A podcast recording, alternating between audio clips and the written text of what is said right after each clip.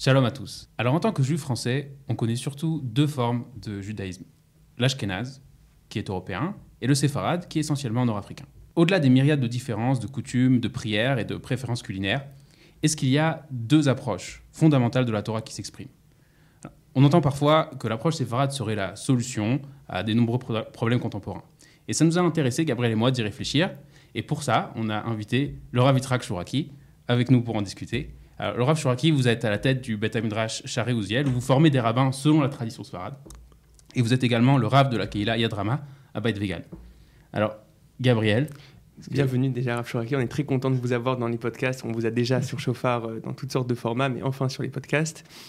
Alors, on va commencer par la première question qui est est-ce qu'on est capable de euh, donner en grandes lignes, même si c'est évidemment un sujet qui est extrêmement vaste, quel pourrait être l'apport, la spécificité du judaïsme sfarade nord-africain?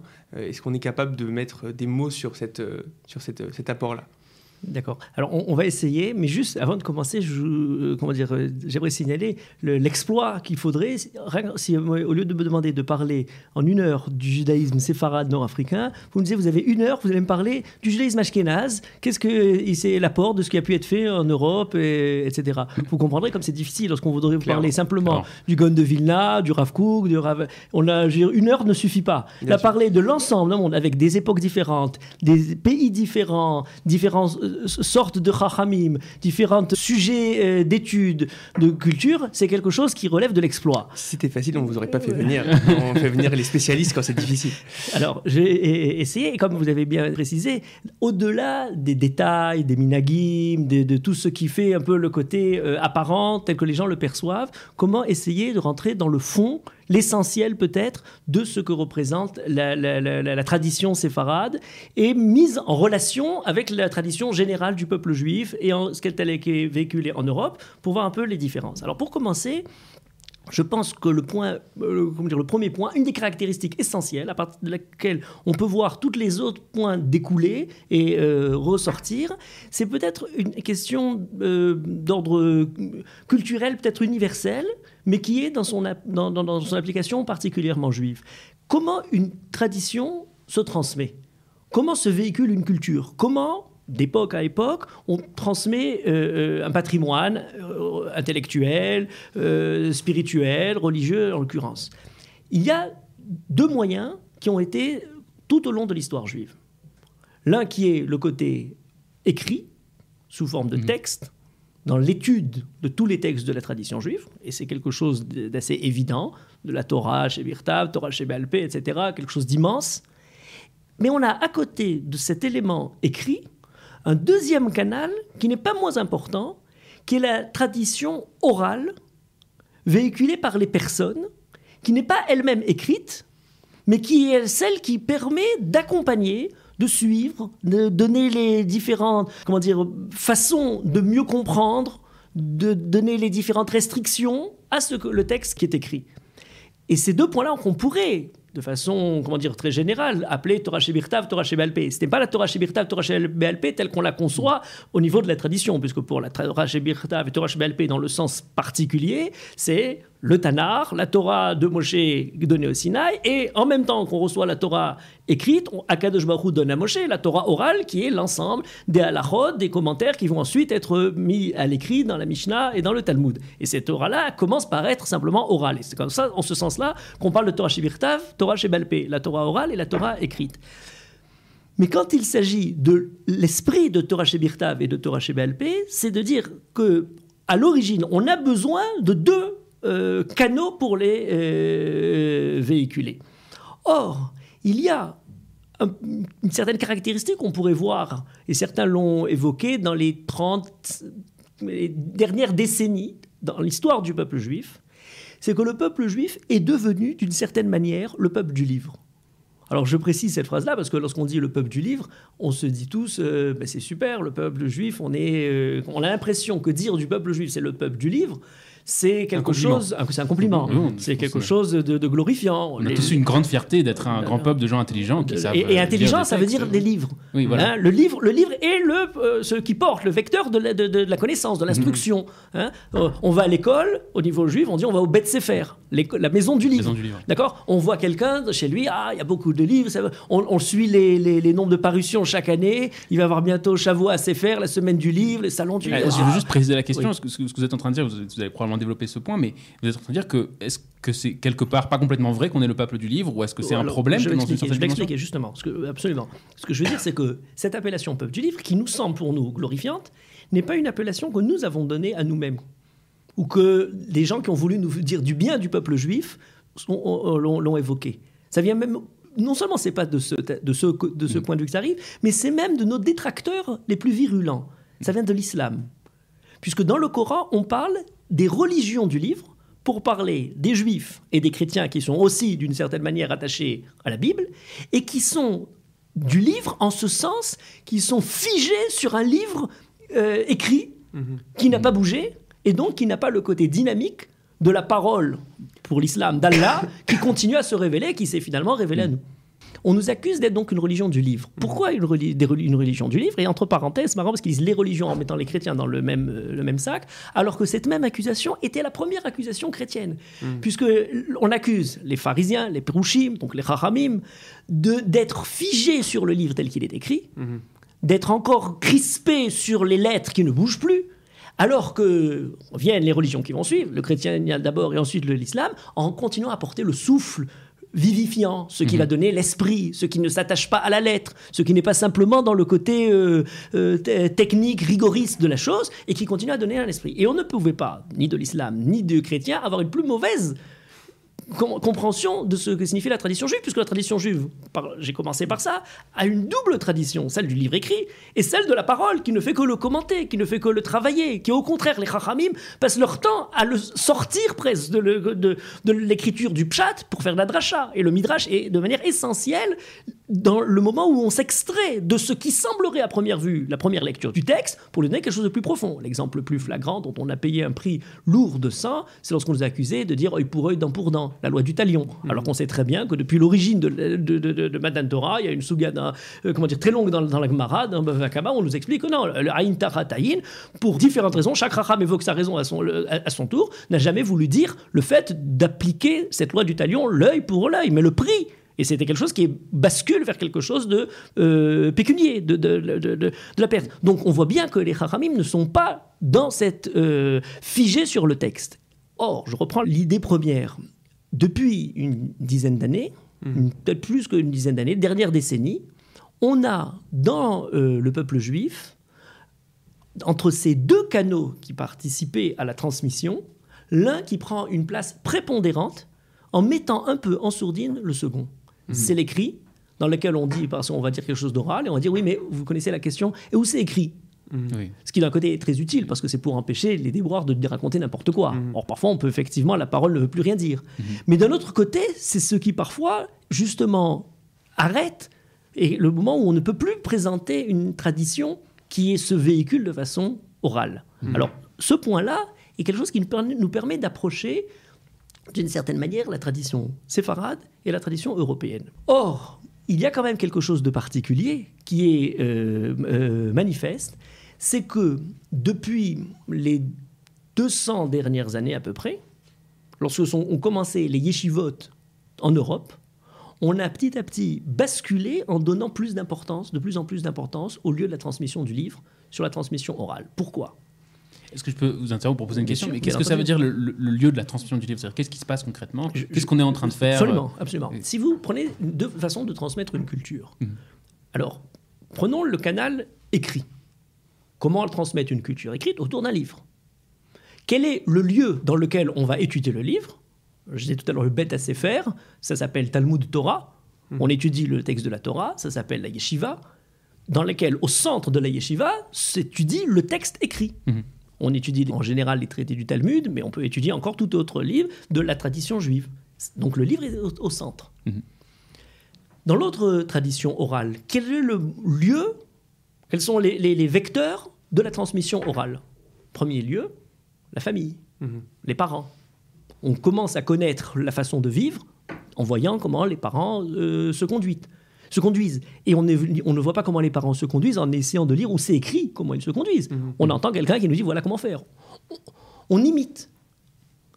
Ensuite, le lieu plus général, c'est le lieu de la communauté, la kehila, dans lequel il y a des gens qui prient, il y a des gens qui étudient, il y a des gens qui vivent, et on rencontre des personnes qui sont là, et à travers eux, on commence à apprendre. C'est une, une, approche qui est une approche vécue, qui se transmet par la bouche, mais aussi par le, mode de vie. Or, dans toute tradition, il y a des choses qui passent mieux par l'écrit et des choses qui passent mieux par l'oral. Je donne mhm. un exemple pour avoir pour imaginer. Juste en fait, je, je, je préciser, on n'est pas que face à de l'écrit et de l'oral, on est face à de l'écrit, du contenu et du vécu. Du vécu, absolument, absolument. Mhm. Je prends l'oral, l'écrit et l'oral pour avoir Torah Shibirtav, Torah Shibaté. Mais vous avez tout à fait raison. Mhm. Quand je dis oral, c'est l'oral pour parler de manière très, euh, comment dire, c'est le vivant, le vécu, le vivant, alors à côté de ce qui est uniquement dans le, le, le fait de scruter le livre. Alors je donne un exemple. Et, vous allez déjà voir un point majeur de comment. et pour, comme on a beaucoup de respect pour toute l'étude de la Lara et tout le détail de la Lara, je ne prendrai pas un exemple qui, risquerait de porter euh, comment dire, euh, à, dérision euh, au quoi que ce soit de la Lara. Mais prenez une action très simple. Et elle a son parallèle dans la Lara. Mais prenez une action très simple que tout le monde a vécu un moment plus ou moins dans sa vie. Comment vous avez appris à lasser vos chaussures? Faire apprendre à faire le nœud des, des, des, des mhm. souliers. Moi, je me souviens de ma ben, mère qui m'a appris. Vous savez, très bien. Bon, voilà. Alors, votre mère vous a appris. Elle vous dans un premier temps, avant qu'elle commence à vous apprendre, elle vous, elle vous, elle vous faisait les, les, les, le premier nœud, puis ensuite le second. Et voilà, le premier nœud, puis le second. Donc, donc pendant très longtemps, c'est les parents qui le font, la mère, le père. Ensuite, à partir d'un certain moment, l'enfant commence à prendre un peu d'indépendance il se dit ben, je vais le faire tout seul, il n'arrive pas vraiment à faire le nœud, et puis les parents lui montrent le geste, on apprend le geste, et puis ça se fait en une journée, deux journées, au bout d'une semaine, c'est fini, on a pris le truc, on n'y pense même plus. Mhm. On n'a même plus ce, côté comme ça. On est, on est bien d'accord. Vous l'avez appris par le moyen de la tradition, de la transmission mhm. vécue, on est d'accord. Mais supposez, et faites cet exercice, comment dire, cette expérience de pensée, supposez qu'on ne vous l'ait appris pas par le moyen euh, de, du vécu, mais par le moyen d'un mode d'emploi. Voilà. Alors on va faire cet exercice-là, et je prends exactement l'idée de faire ça, mais vous comprendrez très vite que par exemple, on peut avoir cette question-là sur des pures questions de halakha. Mhm. Mhm. Alors voilà. Alors première génération, on a dû écrire quelque chose qui est plus ou moins en deux, trois lignes. On fait un premier nœud, ensuite on fait un nœud avec une boucle euh, sur le premier, comme ça le laisser marcher. Hein, plus ou moins, c'est ce qu'on va dire. Oui, mais la parole est toujours limitée par rapport à la richesse des mhm. potentialités de la vie. Donc quand on vous a dit on fait un premier nœud, oui, mais le premier nœud il y avait plusieurs façons de le faire. Donc vous pouvez faire votre premier nœud en passant le lacet de droite au-dessus ou de passant le lacet de droite au-dessous. Il y a déjà deux possibilités. Et les juifs aiment bien discuter, les juifs aiment bien euh, creuser les problèmes. Donc, sur le premier texte de départ, il y a une littérature qui commence à se faire, hmm. dans lequel on interprète ce texte-là, puis la personne en, présent n'est plus en présentiel, on est dans un hmm. texte écrit. Donc, il faut maintenant l'écrire. Et puis, il y a deux écoles qui se créent. L'école qui va dire, on va prendre le, le, lacet de, par-dessous, et l'autre, on va le mettre euh, par-dessus. Très bien, on aurait pensé qu'on s'était, euh, qu'on l'avait plus ou moins cloché. Mais c'est pas exact, parce que vous pouvez ensuite faire votre boucle en passant par-dessus à droite ou par-dessus à gauche. Et les, écoles commencent à se, euh, se développer. Ensuite, faire un nœud, il y a deux ou trois possibilités, on pourrait être très très très euh, succinct, de, de, de, de, faire ce nœud-là. Et de génération en génération, la façon de lasser vos chaussures commence à, euh, se multiplier, vous voyez? Vous, ah, vous rigolez maintenant, vous rigolez. Je veux dire pourquoi? Alors là, je reprends vite, reprends le, le, amusant quand même, le nimshal. et, et, c'est pour ne pas vouloir rigoler sur des choses qui sont pour nous, comment dire, au plus sacré dans notre cœur, mmh. c'est-à-dire la halacha, que je prends cet exemple-là volontairement, euh, comment dire, de la, de, la vie de tous les jours. Mais vous pouvez bien comprendre qu'il y a la façon de faire, rien que pour parler du nœud simplement, mm. la façon de faire le nœud, par exemple, des téphilines, la façon d'organiser comme ça, on l'a appris aussi par le vécu de quelqu'un qui nous l'a enseigné. Et lorsqu'il nous l'a mm. enseigné, dans l'action, on ne peut pas faire et l'un et l'autre. Oui, c'est sûr que l'action, elle, prend sa... Le vécu prend sa et coupe. Et, et, et, dans les différentes potentialités de la vie, les différentes options qui se présentent, eh bien, on en pratique une seule, c'est celle qu'il faut euh, pratiquer. L'étude du texte permet au niveau de l'esprit beaucoup d'idées. Et lorsqu'on arrive à ça, et là c'est un point, alors je, réponds à votre question sur une spécificité essentielle de ce qui va se produire dans la lacha, dans la version séfarade ou de la version euh, européenne, on a une focalisation de l'étude même lorsqu'on étudie le texte, pour essayer les asuke, shema teta aliba ce qui veut dire essayer d'obtenir du passage talmudique la conclusion halachique qui va faire force de loi d'entre les différentes positions qui sont présentes. Puisque notre comment dire, vocation première, c'est de d'amener à la vie le texte écrit, eh bien alors on va essayer de compléter le texte écrit par toute une méthode très longue, c'est ce qui s'étudie justement dans les shivot, le collège, lorsque les, les, les, apprennent à trancher la halakha, à trancher. Trancher, c'est dire on fait comme celui-ci et non pas comme telle autre opinion, et comme ça on élimine la halakha. Mais quand vous êtes plus dirigé sur l'étude, dans tout ce qu'elle a de théorique, la mise en pratique de cette étude-là est beaucoup moins euh, essentielle. Et par conséquent, on arrive à ce qui est beaucoup plus fréquent, c'est de dire on va la tset et faire la lacha pour essayer d'être de satisfaire tous les, les, les, les niveaux de psycha de, de, de différents euh, chachamim. Oui, Et- mais je peux, vous- je vous Oui. poser une question, c'est que, c'est que on, on en arrive à ces, euh, à ces extrémités parce que effectivement, on, on- attache un- une signification très forte euh, Oui. à, à, à la halakha, et la halakha, c'est euh, quelque part la voix d'Akadosh Baruch qui nous demande de faire quelque chose, et donc on prend ça très très au sérieux. Et, et- et ce que vous avez décrit, c'est quand on se retrouve devant un texte qui décrit comment faire les choses, on ne sait pas exactement, il y a des- des- une myriade de possibilités, Voilà. et donc on se retrouve à tout faire par crainte de ne, de ne rien transgresser. Absolument. Mais est-ce que c'est pas vrai aussi un peu avec l'oral? C'est-à-dire, Comment est-ce qu'on tranche Alors, la avec, réponse- la réponse est très simple. C'est que l'oral est justement la place d'une tradition. C'est-à-dire que quand vous avez l'oral, eh bien vous avez le maître, les parents, pour dire mais comment on fait pratiquement? Comment les- la- Ce qui équivaut au niveau des minagim, quand les gens, quand ils viennent vous demander, ils vous disent comment chez nous on faisait dans telle situation-là? Qu'est-ce qui se produisait euh, dans ce cas-là? Et dans ce cas-là, on vous dit bah, nous on faisait comme ça. Je donne un, un exemple au niveau de Je l'étude. veux juste Oui. essayer d'aller d'aller un peu plus loin. C'est-à-dire que le- la, la- la première donnée que vous avez donnée, c'est le fait que lorsqu'il y a une- un vécu, alors finalement ça fait passer forcément beaucoup plus de données. Euh, avec l'exem- l'exemple par exemple l'exemple de- du nœud de chaussure, bah, le fait de le voir, il y, a- il y a tout qui est passé. Alors que par écrit, ça va forcément être euh, matière, interprétation, etc. A- Donc a- on est dans le, le premier point, c'est d'abord on va avoir une rencontre qui est plus directe et qui nous permet de faire passer plus de choses. Attendez, attendez. La attendez, question, euh, juste non, que non, je vais mais là, essayer je, de- je- je reprendrai votre résumé. Parce que c'est plus de choses dans la conclusion, mais beaucoup moins de choses dans les potentialités. Puisque l'étude, elle, elle permet d'entrevoir des mondes possibles. Clairement. Le vécu pas, n'entrevoit pas des mondes possibles. Il faudrait parler de ce monde-là. Au niveau de l'action, vous pouvez pas faire et une chose et son contraire. Clairement. Au niveau de l'étude, vous pouvez envisager une position et la position contraire. Et c'est comme ça que vous arriverez à l'idée de Elou Velo d'Ivre Elohim Chaim. Donc, qu'on se comprenne bien, je ne suis pas là pour, euh, comment dire, euh, Déprécier. le, le- le- le monde de l'étude. On est lié. euh, et quand j'ai présenté l'écrit et, et l'oral, on passe nos journées de, de- comment dire, dans l'étude autour de livres. Mais c'est simplement une manière d'apprécier l'oral aussi à sa juste valeur, qui aujourd'hui est un peu Alors, je comprends mais je veux juste justement aller plus loin dans, ce, dans, dans, dans, dans l'apport que le vécu donne. C'est-à-dire que là, le, la- le premier niveau, le premier stade que vous avez donné, c'est l'apport que le vécu donne, c'est déjà une rencontre plus directe. On peut directement euh, capter euh, comment on fait le nœud de chaussure, etc. Maintenant, est-ce qu'on peut aussi, est-ce qu'on peut aussi aller plus loin et de dire, dans un, un vécu juif qui n'est pas que le peuple du livre, mais où il y a aussi un vécu, une tradition, quelque chose qui est plus proche de, la vie même, et, tout ne se passe pas autour du livre, est-ce qu'il y a quelque chose d'autre qui se, qui se dégage? Est-ce qu'il y a d'autres apports qui viennent dans le fait que on va plus, apparemment dans le judaïsme séfarade, on va plus mettre au centre le caractère euh, du vécu juif Alors, je- plutôt que uniquement de l'étude juive Oui, euh, absolument. Je vais, je, je- je vais présenter un premier point et on Mhm. était là dans une première euh, comment dire, ouverture qui aurait pu d'ailleurs être approfondie plus longuement. Mais par votre question, je presse un peu le pas pour essayer de, de- de donner d'autres retombées. Mhm. Une retombée majeure, puisqu'on justement parle du vécu, c'est quelle quelles sont les personnes qui sont touchées par telle tradition ou par telle tradition, par tel canal de transmission de la tradition, Mhm. l'écrit, et le- le- le canal oral.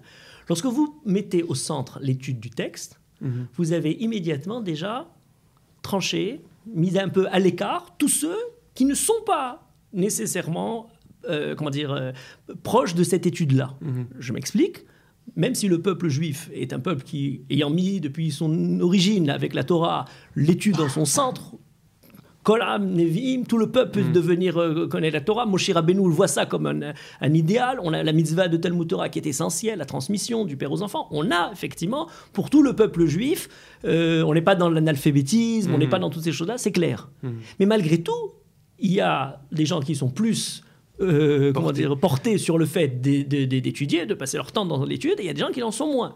Lorsqu'on parle de yeshiva, ou lorsqu'on parle du Beth Midrash, on parle de gens qui ont fait le, le, le- le- chemin de leur vécu, dans leur vie, euh, comment dire, euh, euh, j'allais dire professionnelle, de- c'est encore professionnel, mais donc de leur, de- des jeunes qui vont étudier à la yeshiva, et végoler l'im- l'ilmod de Torah. Mhm. Donc on est extrait un peu de la vie de tous les jours pour essayer d'étudier dans, la- dans, dans, dans la yeshiva. On a ensuite donc, des gens qui sont d'un certain âge, qui sont en général avant le mariage.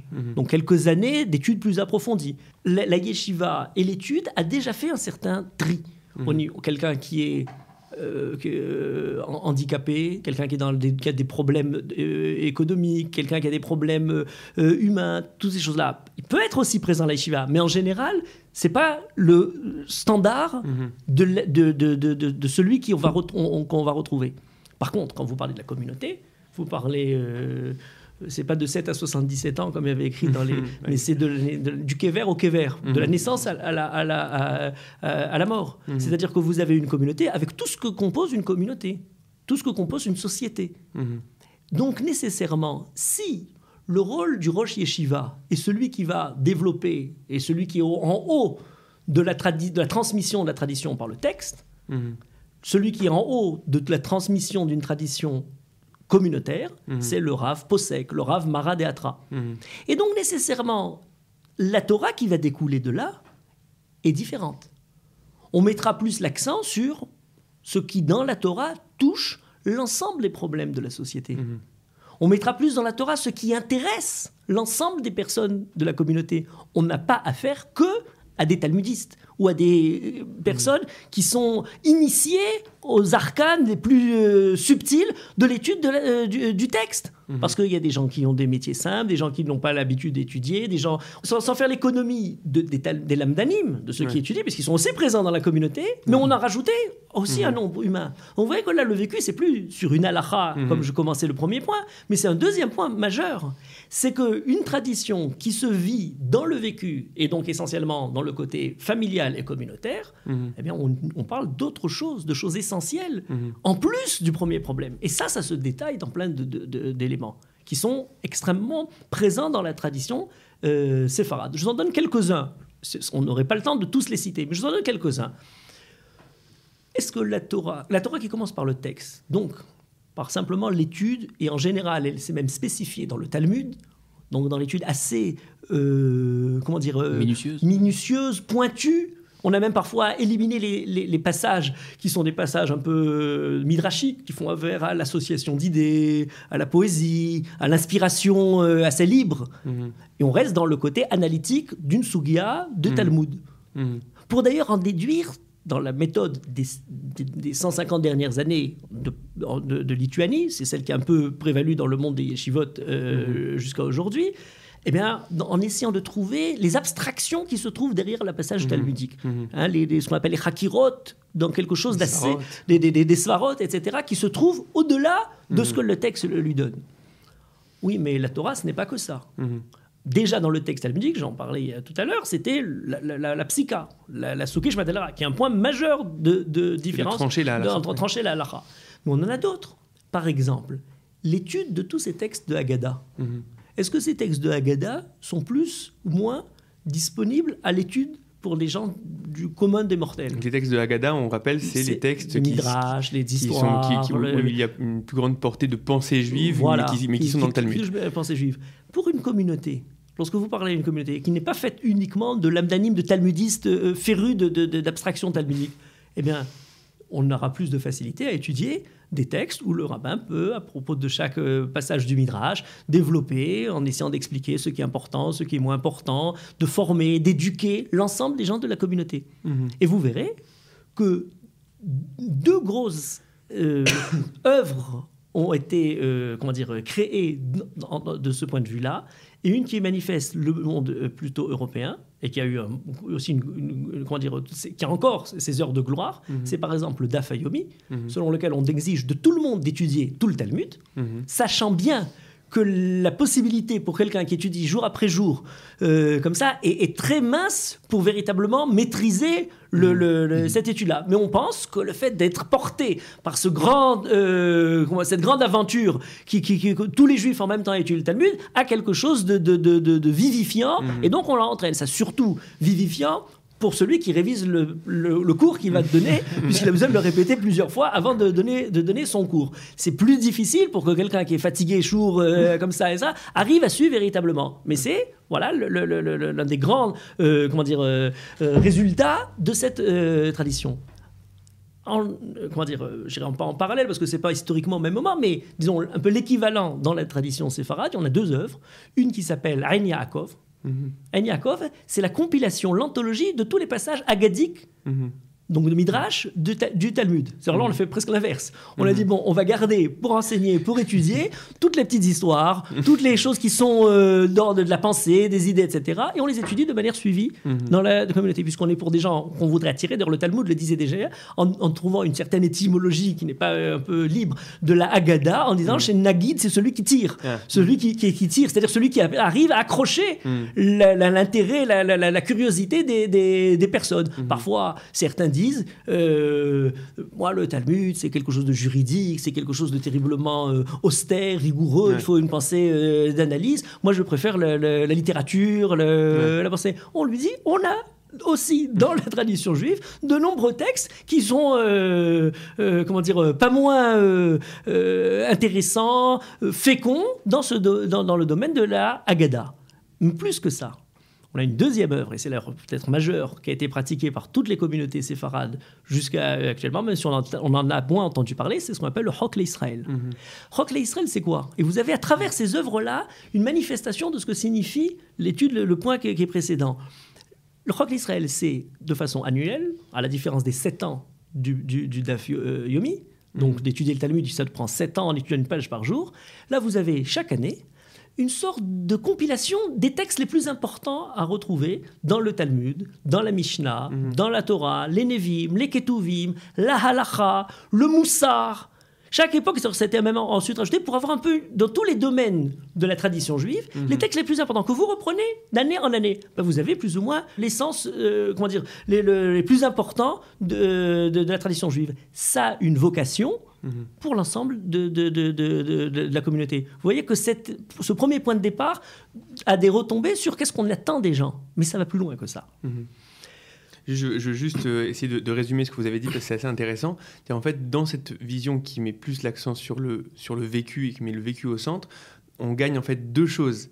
On gagne à la fois le fait que ça ouvre, le, le- ça ouvre les portes aussi, on va dire, à un public beaucoup beaucoup plus large et pas uniquement euh, aux talmudistes pointus, mais finalement tout le monde peut être, euh, tout le monde peut être concerné. Mais aussi, le deuxième point que vous avez donné, c'est que ça demande à la Torah elle-même finalement d'être euh, pertinente pour des gens qui, euh, qui ont une- un vécu, qui est un vécu de société euh, normal, qui vont, euh, qui vont au travail et, qui, et à, toutes les, à, tous les, à tous les âges et à tout- toutes les sortes de vécus. Absolument, absolument. Et, et je donne un autre exemple, par exemple, euh, un autre exemple qui me semble aussi majeur, c'est par exemple la création poétique, la chanson, la musique. Mhm. Est-ce qu'elle fait partie de, du cursus d'études juives? Mhm. Dans le monde des yeshivot tel qu'on connaît aujourd'hui comme ça, les gens eu une, une nouvelle notion qui est née, euh, on pourrait tracer exactement son, son histoire, de Bitul Torah Be'echut. C'est-à-dire qu'à partir du moment où on peut étudier le Talmud dans son aspect le plus euh, profond, Ouais. tout le reste est balayé, c'est perdre du temps. C'est Ouais. quelque chose qui n'arrive pas au niveau, euh, Mhm. au, au- au cime, euh, Mhm. où on perd presque, comment dire, sa respiration tellement qu'il manque d'air dans ses hauts sommets de ce que peut arriver dans, l'étude du Talmud. Mhm. Oui, mais à côté de ça, les plus grands d'entre les grands ont aussi écrit d'autres euh, œuvres, comme pour la Haggadah dont on parlait Mhm. à l'instant. Ben, ont écrit des œuvres, par exemple, de poésie. Dans la Mhm. culture séfarade, par exemple, c'est pas simplement l'âge d'or d'Espagne. On écoute les grands, Rabbi Houda Levi, etc., Ibn Ezra, euh, Rabbi Shlomo Ibn Gvirol, etc., le, le, le carré d'as des grands, grands poètes Mhm. de, de- qui ont- qui ont- qui ont- Mais tout au long de l'histoire, même dans l'époque plus récente, on a de grands poètes qui ont écrit une poésie à un niveau le plus élevé qui puisse être. Au- euh, comment dire, euh, au XXe siècle, c'était par exemple Rabbi David Bouzaglou, Mhm. qui était un rabbin marocain, qui a écrit sur les événements qui se sont déroulés de- une poésie de plus haut niveau et qui était elle-même interprétée et dans laquelle les rabbins ne trouvaient pas que c'était une perte de temps que d'assister à ce... À quoi c'est dû, d'après vous, que ça a été développé plus dans le judaïsme nord-africain que dans les, que dans les autres judaïsmes? Alors, je vous expliquerai ça, mais ça, ça, on, on vous posait une question qui est, euh, comment dire, euh, demande une longue euh, euh, interprétation. Premier point, c'est celui que je voulais développer sans Ouais. élar- élargir plus, c'est que dans le judaïsme nord-africain, étant donné que la, si- la- la- la- la Torah manifestait toutes ces différentes facettes, Mhm. donc aussi la facette, la fibre poétique et musicale, nécessitait à être présente. Mhm. Il est écrit dans le Talmud qu'on ne peut pas étudier la Torah si on ne l'étudie pas avec une musique. Mhm. On nous parle de celui qui étudie Belo Zimra, sans, sans, sans, sans- sans musique, d'ailleurs des choses assez euh, graves. Pour ne- Justement, on ne peut pas. Le Talmud ne pourrait pas être lu, mais doit être étudié en chantant, ce qui est quelque chose d'assez révolutionnaire, même au niveau pédagogique. Qu'est-ce que ça veut dire étudier quelque chose euh, avec- avec une musique? Mais c'est, on est bien conscient que la première approche qu'on a vis-à-vis d'une connaissance n'est peut-être pas de l'esprit, mais c'est d'abord du cœur. C'est d'abord de quelque chose de sensible. On a commencé à apprendre Shirachirim lorsqu'on était petit, avant de comprendre même ce que signifiaient les comment dire, différentes descriptions de Shirachirim, où on aurait peut-être été même gêné si on les comprenait. On a appris à le chanter. Et en le chantant tous les euh, Shabbats au Beth Knesset, Shirachirim est rentré. On a étudié Pirkei Avot, on a étudié Michelet, on a étudié tous, ces, tous les, les, les, les- les textes. Alors, bien sûr, du Tanar, mais ensuite la Mishnah avait une musique. Et par cette musique-là, on approchait différemment la tradition. La tradition avait d'abord un goût, des couleurs, une musique, une sonorité. Et ça, c'est encore une fois ce premier aspect du vivant par rapport à l'écrit. L'écrit ne porte pas en lui les sons qu'il doit apporter. On entend la Torah, on s'imagine Moshe, mais on n'entend pas la voix de Moshe. Kol Gadol Velo Yassaf. Bon. Mais il y a d'autres éléments qui sont importants. C'est que justement, venant de ce divorce, j'allais dire, du vécu par rapport à l'étude, on a eu des événements historiques en Europe qui n'ont fait qu'accentuer cette situation-là. À savoir, ceux qui se sont raccrochés à tout cet aspect qu'ils ont après ensuite périphérique de la Torah, les- la, la- la- la poésie du Moyen Âge, le- la, philosophie, toutes ces sciences, euh, comment dire, euh, annexes du Talmud, eh bien, c'était la Scala. Mhm. Et donc, par un phénomène de pendule où ceux-là sont allés très loin dans cet excès, eh bien, les autres se sont renfermés en disant alors attention, on est arrivé à une situation où quelque chose, et ça peut paraître, ça, quand on le dit à des gens qui ne sont pas dans le monde de, de, de- de- de l'étude, etc., ils en sont même euh, surpris. Le Tanakh n'est plus devenu un livre euh, euh, comment dire, nécessaire pour les- le- dans le cursus d'études des yeshivot. Ça paraît aberrant. On se dit, mais le Tanakh, c'est la Torah. Alors la Torah, on la connaît heureusement parce qu'elle est paracha, le Shabbat, on étudie la paracha. Mais ensuite, les Nevi'im, les Ketuvim, mais c'est la base de tout. C'est la parole d'Akadosh Baruch qui a été, comment dire, énoncée. Si on n'étudie pas ça, qu'est-ce que... C'est sur ça que tout est fondé.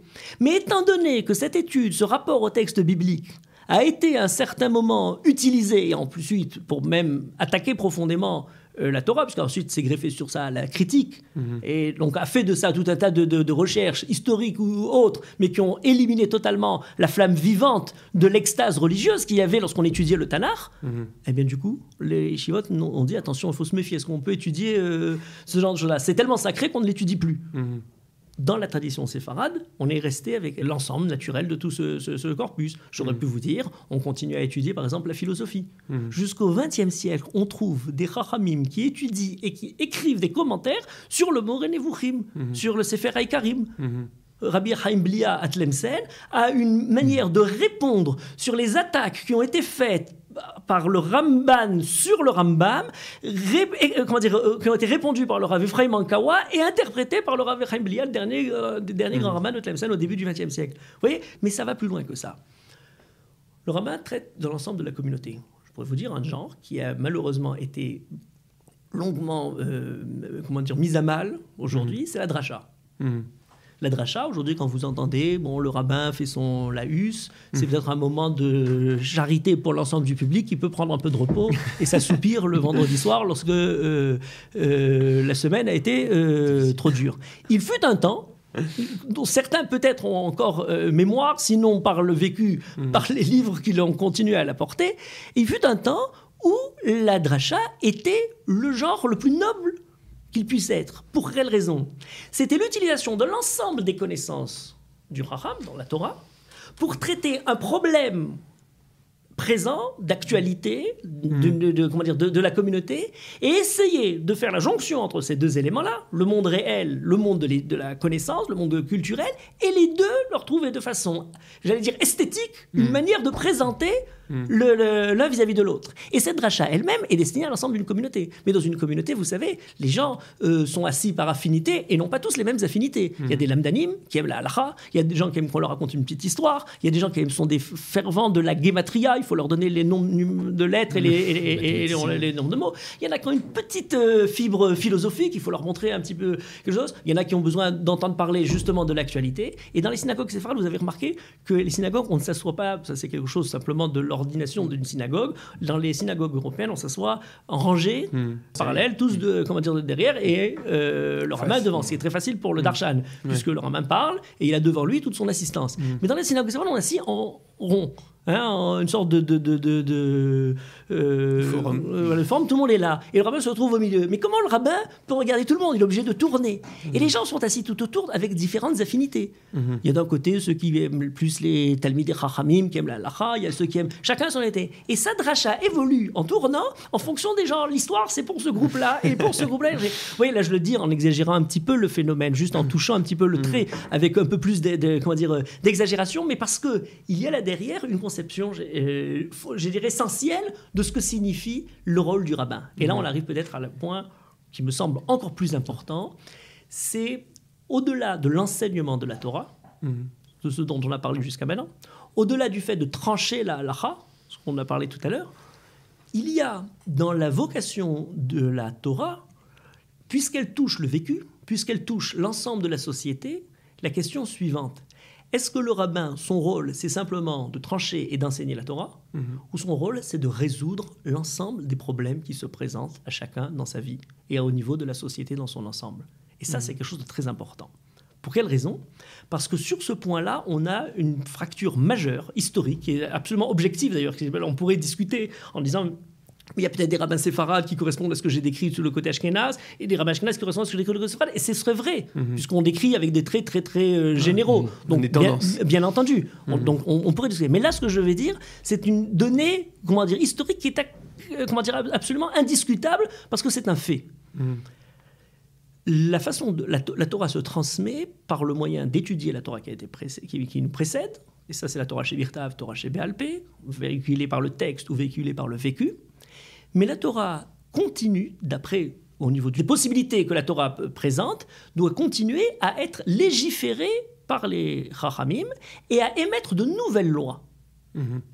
Imaginez un pays où vous avez des universités avec des départements de droit très très très développés, qui forment des juristes éminents, éminents qui sont des gens extrêmement euh, subtils dans la façon. Vous avez des tribunaux où les juges euh, euh, rendent la justice, et tout cela sont tous des, des, juristes de, premier ordre, mais dans ce pays-là, il n'y a pas de chambre qui légifère pour créer de nouvelles lois. Il n'y a mhm. pas de Knesset, il n'y a pas mhm. euh, d'Assemblée nationale. Les lois ne sont pas créées. Ah ouais, mais alors sur quoi ils se basent pour faire loi Ah mais ils ont hérité d'un livre absolu, merveilleux. Si c'est la Torah divin, et sur la base de ce livre et leur euh, euh, comment dire, euh, virtuosité d'interprétation, tous les cas nouveaux se retrouvent dans, ce livre-là. Je mhm. pense qu'il ne faudrait pas beaucoup pour convaincre les gens que le système ne peut pas marcher. Mhm. S'il n'a pas la possibilité de créer de nouvelles lois pour résoudre les problèmes nouveaux qui se posent, pour mhm. adapter les données qu'on a vis-à-vis des problèmes nouveaux. La Torah, non seulement l'accepte, mais l'impose. Elle donne l'autorité au Chachamim, au Bet Din, pour créer ce qu'on appelle des takanotes. C'est quoi des takanotes?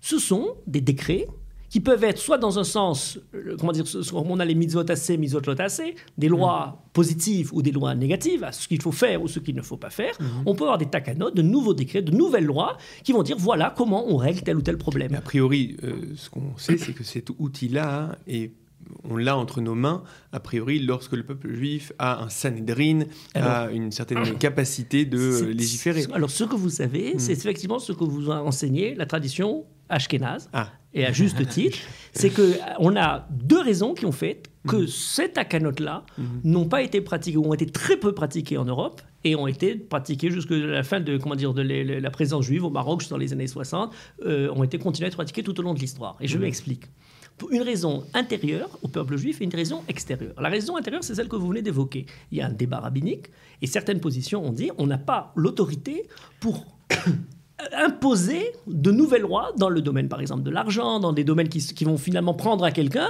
si lui n'est pas d'accord. Vous comprenez bien que si on attend le, le- comment dire, la- la- D'accord. l'accord De l'ensemble de la population aux différentes lois que la Knesset va émettre, eh ben, on n'ira pas loin. Donc, ça, c'est une raison d'ordre interne. Mhm. Au à la même époque, dans les pays séfarades, la tradition a été de permettre de faire des takanotes dans tous ces domaines-là. Il y a un domaine que j'explique, qu'il faut bien, euh, comment dire, euh, pour que les gens n'aient pas de, de- de- comment dire, de, de se trompent pas, il ne concerne pas les interdits. Les chachamim ne peuvent pas tout d'un coup venir et dire on va faire une takana qu'à partir de maintenant on peut euh, prendre sa voiture le Shabbat. Non, le- le- l'interdiction telle euh, consommation, la cache-route ou des choses pareilles. Non, il s'agit de tout ce qui concerne la vie civile. Les- les- les- les accords entre les personnes. Est-ce que vous pouvez donner un Je- exemple je, historique je, voudrais terminer parce que j'ai donné, j'ai dit il y a deux points. Un, une raison interne, c'est Mm. cette- ce débat-là que vous avez soulevé à travers l'autorité qu'on a pour faire des takanotes. Mais la deuxième raison, c'est une raison externe. C'est que même si en Europe on avait encore des velléités à vouloir faire des takanotes et, et à, à- à les pratiquer, est venue l'époque de l'émancipation. Et à partir de l'émancipation, on a un phénomène historique très simple dans le- selon lequel l'État euh, qui accepte de donner aux Juifs les droits civils comme l'ensemble de la population, il y a un deal qui se fait. Il y a quand même un certain euh, accord. C'est que vous recevrez les droits civils, vous pouvez rester suivant votre religion, juif de confession, fran- euh, français de confession juive, israélite, juif, et dans les domaines religieux, donc le Shabbat, donc la cacheroute, donc euh, vous pouvez en- avoir votre indépendance, mais tout ce qui n'est pas de l'ordre du religieux, à savoir le côté civil, pour nous, au niveau du Shulchan Aruch, ce serait le Rochen Mishpat, la plus grosse partie du Shulchan Aruch, tout ce qui concerne le droit civil, le droit de la, la société, les, les relations entre les hommes, mais aussi une bonne partie d'ailleurs du droit du, de, de, le, le sta- le statut individuel, donc les mariages, etc. Alors on ferait le mariage, mais ensuite, pour savoir quelles sont les lois qui sont appliquées pour partager les biens, pour euh, traiter de toutes les retombées civiles, c'est l'État qui s'en occupe. Donc il n'y a plus l'autorité au rabbin pour pratiquer dans le Bedin ces lois-là. À partir du moment où il n'y a plus cette autorité, vous comprenez bien qu'on n'a plus de possibilité de créer de lois. Puisque c'est même pas de créer de lois, même de légiférer. Vous verrez une donnée très simple dans les Shelot ou Shuvot, les responsables qui ont été écrits par les Chachamim d'Europe, à partir de cette époque-là, l'essentiel des, des Shuvot sont Orachaim et Yoredea, qui sont les lois religieuses, de- des Isurim, de la vie et de, de tous les jours. Par contre, tout ce qui est du domaine civil, très peu. Ouais. Pour les rabbinim séfaradim, c'est exactement l'inverse.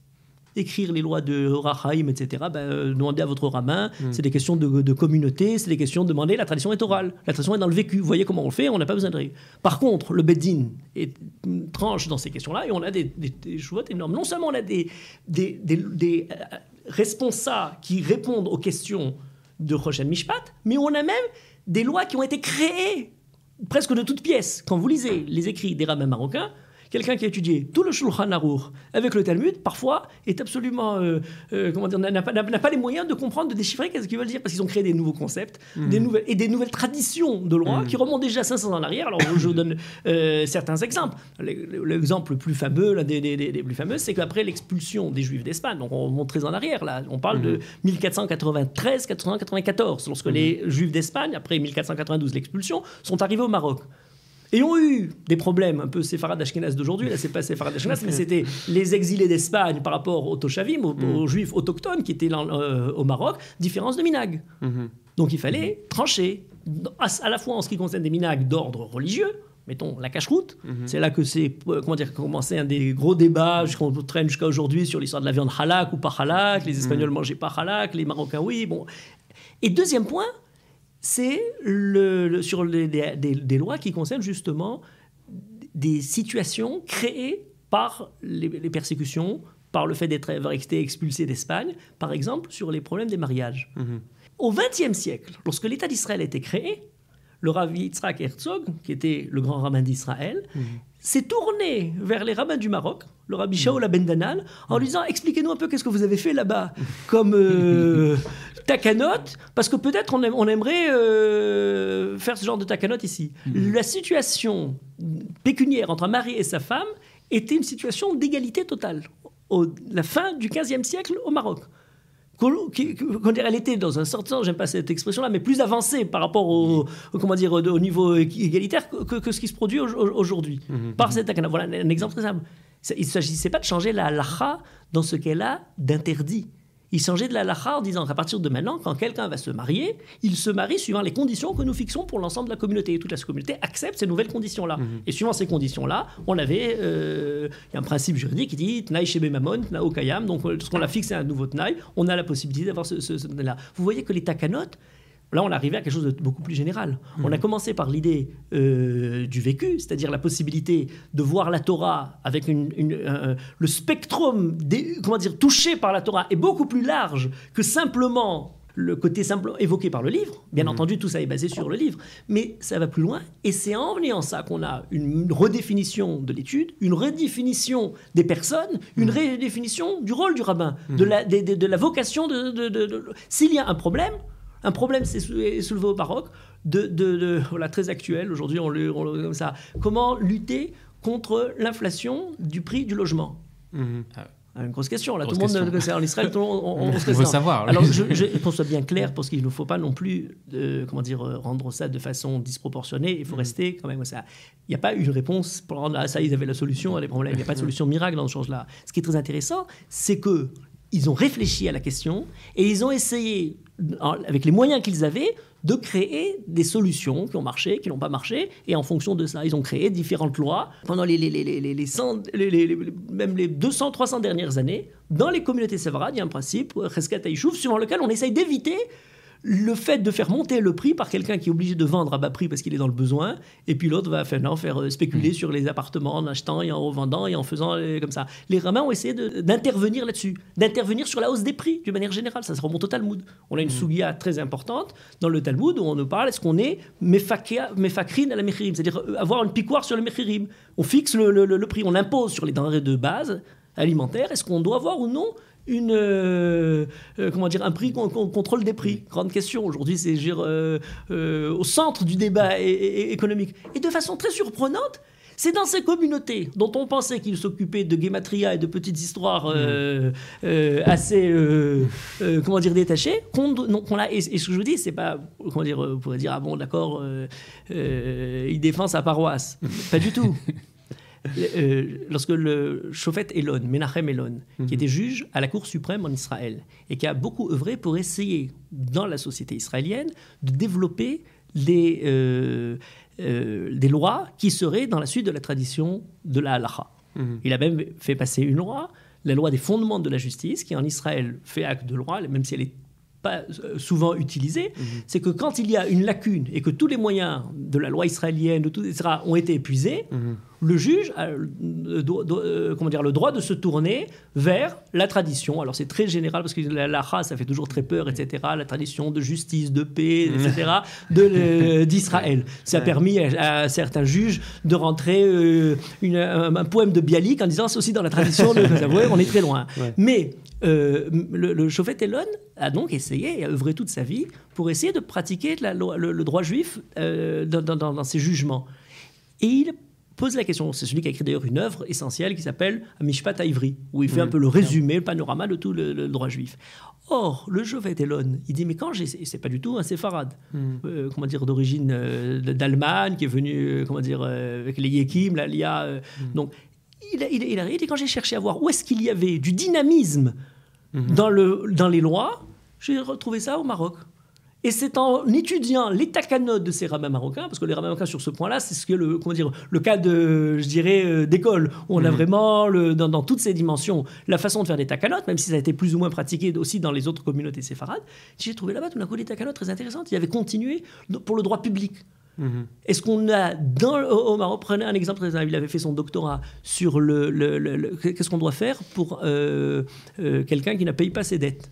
Est-ce qu'on a le droit de, alors dans la Torah on sait qu'on a une interdiction de rentrer chez lui pour prendre euh, euh, quelque chose, mais dans le droit on pourrait le mettre en prison par exemple. Quel- Jusqu'à quel point les, on peut enfreindre les libertés individuelles pour pouvoir avoir euh, comment dire le retour d'une dette? Cette question-là a été longuement développée. Il y a des takanotes sur le sujet au Maroc, en disant même si Ami s'était engagé à ce que s'il ne paye pas, on le rentre en prison, on ne peut pas ôter la liberté de quelqu'un parce qu'il n'a pas payé quelque chose. Et il a utilisé ça pour faire passer une loi sur le sujet Kvoda Adam dans le Darkek Viatrov pour pouvoir passer. Il a Justement, trouvé euh, ça. j'ai une question qui, je pense qui se rattache à ce que vous venez de dire, c'est que, c'est que, et vous allez me dire ce que vous en pensez, mais on a l'impression, et c'est parfois un discours que je pense que Gabriel aussi l'a entendu, c'est que, c'est que la tradition séfarade serait une espèce de solution pour euh, euh, actualiser ou synchroniser la halakha avec les valeurs modernes ou avec une, Alors, une certaine bien, euh, oui. une ambiance, etc. Alors, c'est quelle est la limite de ce principe-là? Absolument. Alors là, il faut faire très attention. Parce qu'après tout ce qu'on a dit, on risquerait, et malheureusement, parfois, on, le- on- on assiste à ce genre de, de- de, récupération. Où On a l'impression qu'en fait, bon, alors là, c'est la, la, la, la science séfarade, puisque vous la décrivez avec ce côté dynamique, avec cette euh, acuité au vécu, euh, le problème de la société. Bon, alors c'est très bien, on va pouvoir lui faire passer sur le dos toutes, le, comment dire, toutes les valeurs euh, comme ça. On a dilué la, tradition dans le, le- le, euh, comment dire, les- l'esprit les- du temps. dans l'esprit du temps, absolument. Alors là, il faut faire très très attention, très attention. Le rabbi Yosef Messas, qui était rabbin euh, de Meknes, après ensuite euh, rabbin de Tlemcen en Algérie, et qui a euh, fini ra- grand rabbin de Haïfa, nous dit quels sont les trois principes selon lesquels on est possède la halacha. Shlochet amoudé à halacha. Les trois fondements de la halacha. En général, quand on dit les trois amoudé à halacha, on pense au Rif, Roche et Rambam. C'est ce que le Shulchan Aruch, Rabbi Yosef Karo, quand il a rédigé son code de loi, il a dit je me suis, euh, comment dire, j'ai fixé comme principe pour trancher, puisqu'on peut pas, euh, comment dire, entrevoir tout le monde. Il dit je prends les trois Rif, Roche et Rambam, les trois grands décisionnaires euh, du Moyen Âge, et en fonction d'eux, je tranche la halacha suivant la majorité. Donc ce sont eux, en général, les trois amoudé à Ora'a. Rabbi Yosef Messas a un peu réinterprété ces trois amoudé à Ora'a et dit on ne peut être possède la halacha que si on a les trois amoudim, les trois fondements de la halacha qui sont le din, le sechel et le zman. Le din, c'est toute la tradition juridique juive, toute la tradition de la halacha, ce que disent les livres, ce que disent la tradition orale, ce que... ça c'est le premier point, bien entendu. Deuxième point, à sechel, c'est le bon sens. La halakha n'est pas quelque chose, et on aurait pu parler très longuement de cette question-là, n'est pas quelque chose qui est en désaccord avec la logique, comme parfois certains véhiculent la compréhension de l'étude du Talmud comme étant une logique indépendante, une logique autonome. Non, la logique c'est la même pour tout le monde. Le bon sens c'est un bon sens qui doit. Alors parfois on, on- on- on peut être- il, peut être discutable. Donc on a besoin d'autres éléments pour le, le- le- le- le fixer. Mais malgré tout, on a donc le sechel, ce qui est donc le sentiment naturel, la logique, le bon sens. Et trois, Asman. Le contexte, le contexte de l'époque, le contexte des personnes, le lieu avec qui, qui peut être une raison d'avoir une, une, une, une, halakha qui sera plus laxiste, parce que c'est peut-être euh, plus important, qui pourrait être plus rigoureuse, parce que c'est peut-être plus important, et on a la possibilité de manœuvrer avec ces trois éléments. Je dis bien ces trois éléments. C'est-à-dire qu'il y a une étude qui apprend à l'étudiant de la halacha, à celui qui se destine à, à appliquer ces, fondements de la halacha, comment rester fidèle de façon absolue au din, tout en inter- faisant intervenir le sechel et le zman, le contexte, la vie, le- le- le- l'esprit. et ces trois éléments-là doivent arriver ensemble. C'est pas toujours facile, parce que parfois l'un va dans une direction et l'autre va dans l'autre direction. Lorsqu'on arrive à ce genre de situation-là, on continue à creuser pour essayer d'arriver à la bonne raison qui a rassocié les trois. Or, on a différents mouvements qui se sont mis comme euh, ordre de pouvoir transformer la Torah et le judaïsme à l'ère du temps. Où finalement, tout ce qui se dit dans les valeurs progressistes, humanistes et euh, démocratiques, libérales, modernes, ah oui, ben c'est des valeurs juives, on les adopte, et ensuite on essaie de transformer la Torah pour faire ça. On a coupé le din, Parfois, on a souvent, on a aussi coupé le sechel. Il nous reste des fois le, que, le, que, le, que le zman. Et, et, et, et, et on se pose la question qu'est-ce qui reste finalement de particulièrement juif? Sinon, le fait de subordonner la Torah à, euh, comment dire, aux, aux- aux valeurs modernes. Et les séfarades, et c'est très important de préciser ce point pour empêcher, ju- empêcher justement toutes les, les- les, comment dire, Dérives. dérives qui, sont, qui peuvent être très présentes, lorsqu'ils ont été confrontés à cette solution, ils ont été, j'allais dire, presque plus extrémistes que les rabbins européens. Je vous donne un exemple. Ce même Rabbi Yosef Messas, qui fixe ces trois principes-là, lorsqu'on lui parle de mettre dans une synagogue une, euh, un, un- un orgue, un orgue, on va dire absolument pas, c'est très très embêtant. Parce que ça ressemble à l'église et ça ressemble à ce qui se fait euh, chez les goïms. Là, il devient tout d'un coup euh, euh, extrêmement conservateur. Lorsqu'on lui dit que les rabbins français s'habillent avec des habits qui ressemblent comme ça, attention, on n'a pas le droit de faire ça, ça se ressemblerait au, au goïm, c'est de la réforme. Il dit si j'ai la méthode qui permet de rester profondément fidèle à la tradition, et c'est peut-être la particularité voilà, on retombe sur le point par lequel on a commencé. La particularité de quelque chose d'oral, de vécu, c'est de pouvoir être modelable, dynamique. C'est pas quelque chose de figé comme le texte. C'était ça la première attaque dont on a commencé le peuple du livre. Mais tout en étant euh, modelable, qui reste profondément fidèle à, à- à- à- à ses origines. Peut-être que cette idée de la tradition est peut-être justement le- le- le- l'élément essentiel entre deux courants qui se, se, se disputent. L'un à être entièrement crispé sur une tradition, sur ce qui a été dit, sur une manière un peu dogmatique de voir ce qui s'est passé, mais en coupant totalement sa possibilité d'être euh, euh, adapté à quelque chose de moderne. Ou d'autres, la fuite en avant, la fuite vers le la modernité, en ayant complètement coupé toutes ses attaches vis-à-vis du passé. Et donc les rabbins comme Rabbi Yosef Messas, lorsqu'ils a- ils identifient un début de, de, de, de, de- réforme ou de, de manière de récupérer tout ça sous la forme pour ressembler au goyim, aux valeurs euh, actuelles, il devient un extrémiste de conservateur pour justement empêcher ce là Pourquoi? Mais parce que je fais le travail très bien, Aussi- euh, beaucoup mieux, tout en restant fidèle. Pas besoin de, de- de- de- des palliatifs, des, des manières de, comment dire, de- des fausses euh, manières de- d'adapter la Torah au, au- au- au monde a- actuel. Il y a plus qu'une méthode, il y a même une, une sagesse, une subtilité rabbinique qui, qui est probablement avec qui a un équilibre qui est probablement très difficile à atteindre où il faut une. Absolument. C'est pour ça que c'est pour ça que vous faites très bien de soulever ce, ce- ce- ce problème-là, parce que c'est très dangereux. On a souvent, et j'entends, des gens qui présentent les rabbinim comme si c'était des rabbinim, ils sont ils sont. Les Ashkenazim sont marmérim, les sfaradim sont mekilim. Et du coup, bah alors donc il y a un problème. Allez voir les sfaradim, ils vont être mekilim. On l'a résolu. si c'était aussi simple que ça, mais comment des siècles de- de- de- de- d'études, de, travail, de, l'ensemble du peuple juif pour essayer d'apprendre comment on arrive justement à, à créer cette subtilité de la, de, de- de la Torah vis-à-vis de la vie, eh bien, on aurait complètement éliminé tout ça. La raison pour laquelle ça peut paraître parfois que les rabbinim sfaradim sont mekilim, c'est pas qu'ils sont mekilim. C'est comme je disais tout à l'heure, ils tranchent. Ceux qui ne savent pas trancher, effectivement, vont toujours suivre la méthode la plus extrême, la plus euh, rigoureuse. Donc, ils vont vers, la- vers la, vers khumra. passe. Alors, c'est vrai, certains sont tout le temps marmirim, et d'autres sont marmirim ou mekilim, sont, comment dire, rigoureux ou laxistes en fonction des besoins de, de, de- tel cas. Mais jamais, euh, comment dire, de manière absolue. C'est presque humiliant pour le droit juif, pour la tradition juive, de l'estimer, euh, comment dire, euh, comme une girouette qui peut aller à tout vent et qui peut tourner vers n'importe quelle direction. Donc ce point-là est un point très important. Parce que si je reprends l'idée de la possibilité d'adapter la Torah sous la forme de takanot, qui reste malgré tout pour le, j'allais dire le, cœur la euh, de la- de l'interdit sans toucher, mais qui donne au niveau par exemple du, du, euh, euh, le, côté du mishpat, le côté civil, le côté de l'argent, etc. On peut créer de nouvelles lois. Est-ce que ce principe-là n'est pas une des ouvertures qui nous permettrait aujourd'hui de- d'apporter des réponses à des problèmes brûlants auxquels on est un peu euh, bloqué parfois. Je pense par exemple au problème par exemple de, de- de, euh, des agounotes, où on- comment est-ce qu'on peut résoudre ce genre de, de questions-là? Tout- tout- euh, beaucoup de cerveaux très, euh, comment dire, euh, euh, avec beaucoup de, de- de- de- de finesse, essayent de trouver des, des- des solutions à, à- à ces questions-là.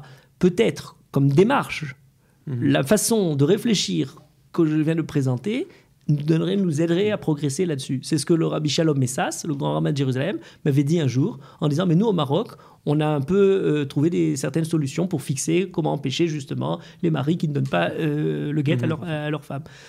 J'ai l'impression que, que, euh, ça a l'air d'être une voix qui est extrêmement importante en fait et qu'on n'entend pas suffisamment, mais qui est particulièrement importante justement dans une période où le peuple juif revient à la dimension de société et donc Absolument. il, y a l'importance que la Torah puisse éclairer tous les aspects de la réalité euh, humaine et sociétale. Absolument. Et là, alors là, c'est là, je dirais peut-être ma, ma- ma tristesse, c'est qu'il semble parfois que dans les différents mélas des dispersions juives de Chutz La'aretz, Mhm. on avait parfois une Torah plus d'Eret Israël que Ouais. parfois revenue en Eret Israël. C'est-à-dire, si on conçoit la Torah d'Eret Israël comme étant la Torah qui s'ouvre sur tous les aspects d'une vie nationale, Mhm. d'un État, avec les données euh, euh, concrètes de la société, de l'économie, de la politique, des relations, enfin de tout ce qui concerne le- le- le- la, la vie d'un État. Alors effectivement, en diaspora, il ne s'agissait pas d'un État, puisqu'il s'agissait de petites communautés, c'est Ouais. beaucoup plus facile, c'est beaucoup plus restreint. Mais malgré tout, on avait dans ce, euh, ces communautés-là des réflexions sur l'économique, sur le social, sur, le, sur tous ces, ces éléments-là. Et c'est dommage qu'on ne prenne pas, alors je dirais pas, c'est pas quelque chose à, à plaquer comme ça, Ouais. mais de ne prendre pas l'inspiration dans la démarche et dans certains acquis, c'est ce que je disais à propos du juge Elon, Mhm. pour essayer de réfléchir sur nos problèmes actuels. Et vous sentez que c'est que c'est une, une voie qui aujourd'hui euh, commence à reprendre un petit peu sa place, commence à, exister un peu plus, re- revenir un peu plus au centre de, du judaïsme qu'on trouve en Israël, ou ça reste assez minoritaire? Alors, euh, alors faut, je on, on va pas non plus euh, rester sur euh, comment dire une note euh, pessimiste. Pessimiste, et, et- tellement comme ça. Grâce à Dieu, on dit lo Alman Israël, le peuple juif n'est pas comment dire orphelin. On a des des des des des, dans tous les domaines du droit, de l'économie, etc., qui travaillent à ces problèmes-là. Mhm. C'est Farad comme Ashkenaz, parce Mhm. qu'il faut bien comprendre que tout ce qu'on a dit jusqu'à maintenant ne vient pas de quelque chose euh, d'ordre. euh, c'est pas du folklore d'un côté, c'est pas Mhm. non plus euh, une recherche des origines ou de l'on Mhm. vient, etc. C'est pas du tout de cette, ce qu'on appelle adati, c'est pas parce Ouais. que comme ça. Ça vient effectivement d'un lieu bien particulier, mais ça a une vocation universelle. Mhm. Pour l'ensemble du peuple juif, j'oserais dire, à résoudre des problèmes véritablement universels, puisque la question qu'on a un peu, à à peine, comment dire, commencé à toucher sur rapport entre tradition et modernité, Mhm. est un problème que le monde entier se pose aujourd'hui. C'est un oui, problème central en Europe. De savoir comment garder une certaine identité. Est-ce qu'il y a encore une idée Le mot identité nationale est devenu un gros mot. Est-ce que, est-ce qu'on a encore une possibilité d'être dynamique, d'être de- comment, comment intégrer? C'est une question euh, très intéressante à- au, au centre des, des questions du monde euh, actuel. Donc, on pourrait toucher même l'universel, mais pour revenir sur ce côté euh, pa- particulier du peuple juif, on a des chachamim qui ont qui étudient ce genre de texte-là, et de plus en plus, la connaissance des chachamim séfaradim euh, se développe. Mhm. Je veux dire, même dans les dernières, euh, dernières années, on, on parlait au début, je veux dire, tous les noms dont- que j'ai un peu évoqués sont aujourd'hui plus ou moins euh, connus. Mhm. Et je, je continuerai avec la, la- la précaution en faisant gros avertissements, parce que souvent, il faut faire attention à ce que ce ne soit le développement, je dirais, organique, dans la fidélité à ce qu'ils ont dit, et que les rabbins qu'on est en train de citer ne se retournent pas dans leur tombe lorsqu'on leur fait citer ou leur fait dire des choses qu'ils n'ont jamais pensé. Ça, c'est quand même assez euh, navrant. Mais euh, effectivement, et, euh, ça, ça continue parce que ça pourrait toucher un autre point, et qui est un point ma- majeur aussi, c'est que grâce à ce côté du vécu, Là, je retourne quelque chose qui est plus au nord, plus de- ni plus de l'économique ni de la loi, mais au niveau du vécu de la commu- communautaire. Les rabbins séfarades, comme ils avaient comme vocation l'ensemble de la communauté, ont veillé à essayer de garder l'ensemble des juifs liés à la communauté, Mhm. à ne pas créer différentes factions, différents groupes, différentes euh, obédiences, le- la chita et la chita de celui-là, la chita, à quel, quel roug on appartient, euh, de mixarim, etc., tout un tas de tiroirs dans lesquels chacun se, Ouais. retrouve, qui malheureusement est très fréquent, d'ailleurs même très choquant pour quelqu'un quand on arrive de France, où c'est encore plus... euh, on arrive en Israël, on doit tout évidemment s'identifier, à quelle école. On peut vous dire, vous avez envoyé votre enfant au GAN, quel va être son processus toute la vie? Euh, C'est quand même surprenant. Eh bien, dans la tradition séfarade, on a cette idée de réunir, de rassembler, de garder autour des, de, de- comment dire, du Chacham les différents niveaux de pratique, les différents niveaux de euh, comment dire de- de- d'études, les différents niveaux de, de religiosité. Tous ces, chacun à son, à son niveau reste malgré tout plus ou moins euh, lié à la Torah, à la, à la communauté. Alors qu'en Europe, on a vu des, euh, comment dire, des, des- des- des fractures très très nettes qui se sont euh, dessinées, même dans les gens qui restaient dans la Torah, euh, Chassidim, Mitnagdim, bien entendu, mais dans, dans, comment dire, dans d'autres cas, quelqu'un dit ah ben moi je ne suis pas du tout, je suis comment dire non religieux, etc. Et ça c'est un point important parce que de ce point de vue-là, c'est peut-être aussi une inspiration importante pour la société israélienne Mhm. qui est tellement déchirée Mhm. entre tous ces différents groupes et parfois on est euh, je veux dire, euh, de manière euh, même violente. Et on pourrait peut-être dans cet état d'esprit de la tradition séfarade, mais il faudra en parler longuement sur quoi ça repose, Mhm. eh bien, euh, s'inspirer pour une société dans laquelle on est à la fois fidèle à la Torah, de manière absolue, sans aucune euh, concession de ce point de vue-là, mais en sachant que cette fidélité englobe aussi l'ensemble du peuple juif, l'ensemble de l'esprit, de la logique, du bon sens de l'homme, l'ensemble des valeurs un côté harmonieux, le cœur et l'esprit, Mhm. les, activités euh, de la vie. On ne demande pas à un homme de se couper de la, de la, de, de la vie professionnelle. On ne Mhm. demande pas à un homme de ne pas participer à la vie, à la défense du pays à travers l'armée. Mhm. On ne demande pas à un homme d'avoir une vie religieuse d'un côté et de mettre euh, sa famille ou avoir euh, comment dire de niveau, de partir euh, voyager le jour de Rosh Hashanah pour aller arriver à des sommets de, de, de, ferveur dans un lieu étranger, d'ailleurs bombardé en ce moment par la guerre, et euh, laisser sa femme et, et- et- et ses, en- et ses enfants ici. On dit non, il y a une harmonie derrière tout ça. Cette harmonie-là, c'est l'essence même de la Torah. Mhm. Vous voyez? Alors, euh, je pense que ça pourrait donner beaucoup de, de- de- comment dire, euh, d'inspiration, et c'est à nous de continuer ça. C'est c'est- c'est pas, c'est pas quelque chose de figé, comme je disais, Mhm. c'est une tradition. On, a- on- on doit bien l'approfondir, mais ensuite, tout le travail reste encore devant nous, et on n'a jamais été, euh, comment dire, euh, rebuté par euh, le, le chemin qui nous reste à faire. Au contraire, ça nous, ne fait que nous galvaniser pour essayer de continuer plus loin. Voilà, c'est à peu près ça. notre- Merci, merci infiniment Rav Chouraki. C'est en effet une voix qu'on n'a pas l'habitude d'entendre et qui, euh, qui doit être au centre, euh, en particulier à notre époque. Merci infiniment. Merci infiniment. Non seulement ça donne à réfléchir, mais ça donne envie. ça, ça donne d'espoir. Merci énormément, Rav Chouraki. À très vite. Merci à vous.